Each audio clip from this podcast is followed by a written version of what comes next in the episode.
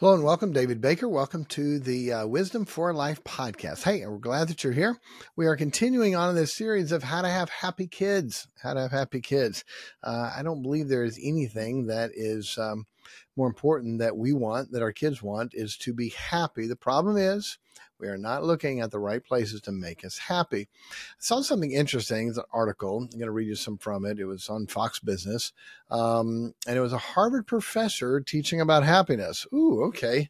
So before I read it, I said this All right, either it's a bunch of mumbo jumbo, new age garbage stuff, or it is biblical principles and they may not even know it because true happiness, you're going to be able to find those things in the Bible. Okay.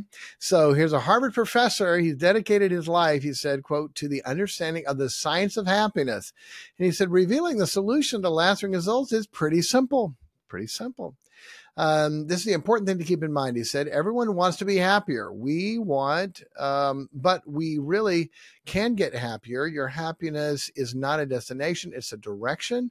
And the way people can get happier is by understanding the basic science of what happiness is all about and he wrote a book about it. Okay. So, uh, like I've been telling you, everybody wants to be happy. There's nothing more that we want. The number one thing people want is to be happy. And the top other 99 things that people want uh, are things they think will make them happy. It literally is what we want. So he said, I dedicated my life to the studying of the science of happiness.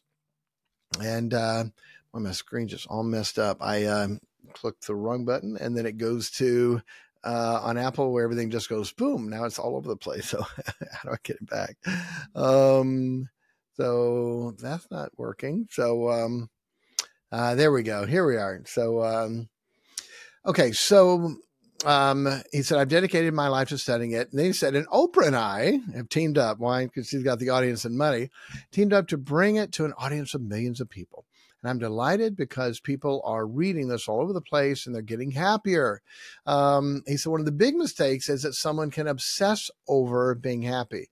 Um, and they think that happiness is just a nice feeling. It's not. Feelings are just evidence of happiness.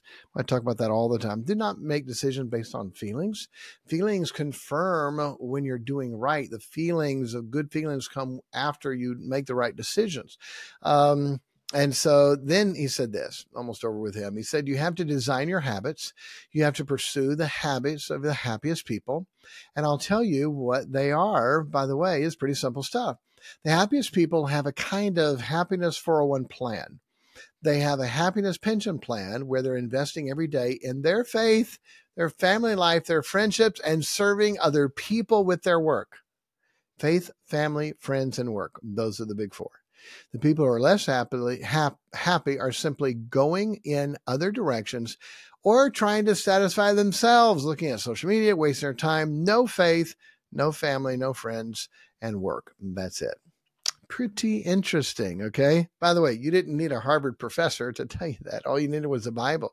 We talked about servants are happy. All the things that we went through are things that God said will make us happy, but nothing that the world says will make us happy. Being saved, keeping the law, simple things, finding wisdom, um, serving, working makes us happy. Trusting in God makes us happy. Having mercy on the poor, fearing God always, not judging other people, and having your quiver full. Pretty amazing. Okay. So I uh, wanted to give you that just as a confirmation of what we talk about boy faith family uh, work serving helping things we've talked about. Okay, pretty neat.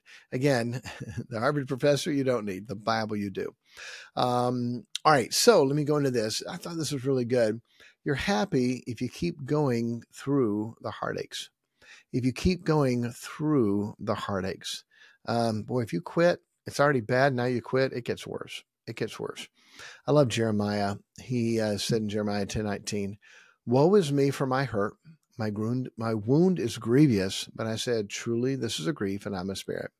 You get happy when you keep going through them. Let me read that verse. James 5 11. Behold, we count them happy which endure. You've heard of the patience of Job, how and have seen the end of the Lord, that the Lord is very pitiful and of tender mercy. God does have pity on us and he gives us tender mercy. God doubled everything that Job had. We count them happy which endure endure the suffering, endure the hardness, endure the tough times we have to go through. You are happy when you endure. When you quit, when you stop going forward or doing what God wants, you're not going to be as happy. Job 14, verse 1 Man that is born of woman, by the way, how many men are born of women? okay. all of them, all of them. I saw this uh, meme the other day. Uh, population on the world, 8 million, 359, uh, sorry, 8 billion, 359 million, da da da da da, uh, born. And then how many were born by women? 8 billion, 359,000. Anyway, the same number. Okay. All of them were born of women. I love the way Job said this. Man, that is born of woman. That's all. Is a few days and full of trouble.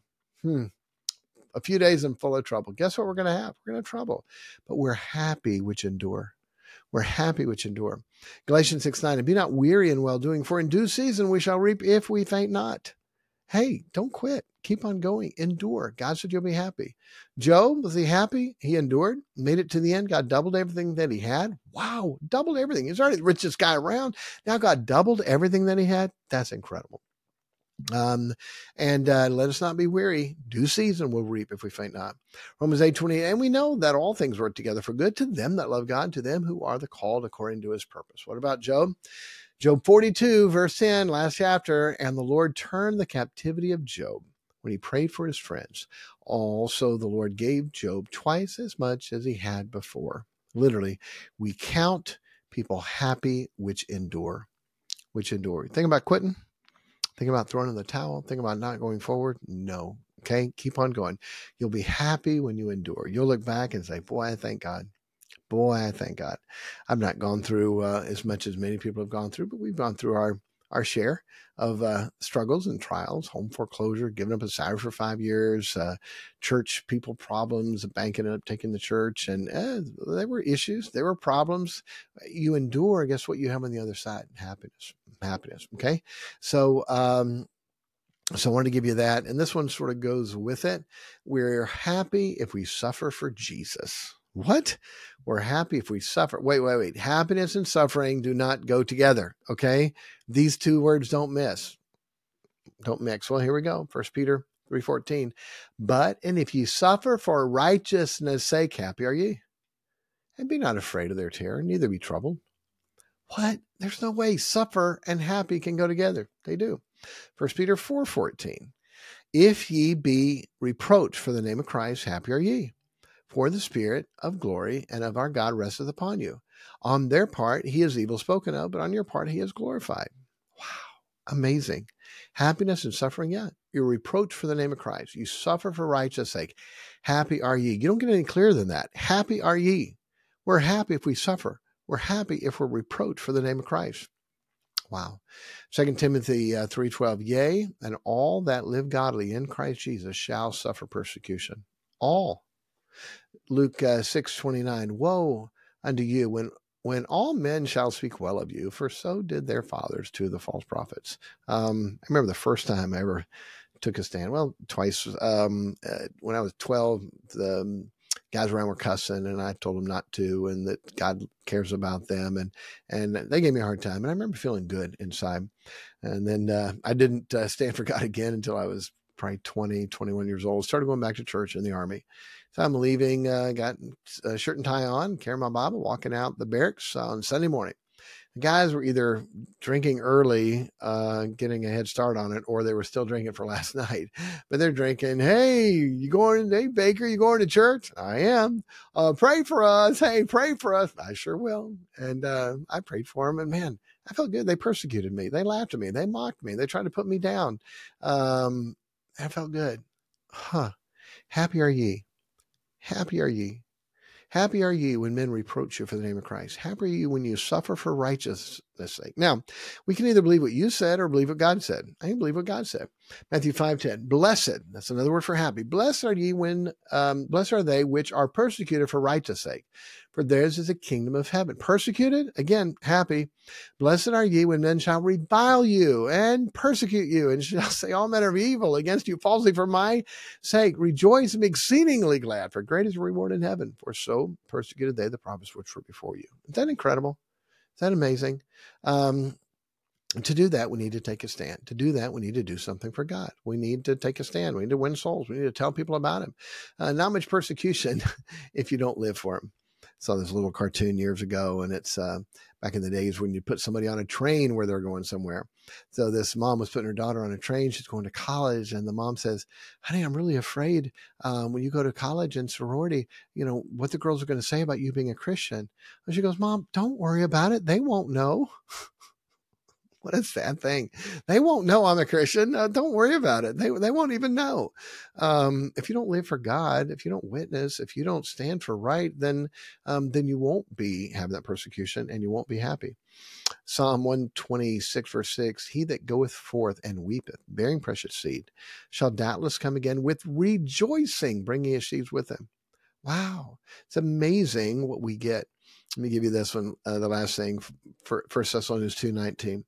For what is our hope or joy or crown of rejoicing? Are ye, are not even ye in the presence of our Lord Jesus Christ at his coming? We get a crown of rejoicing for witnessing and telling people about Christ. But when you witness and tell people about Christ, guess what? You have an opportunity to be persecuted, to be mocked, to be laughed at, to be given a hard time.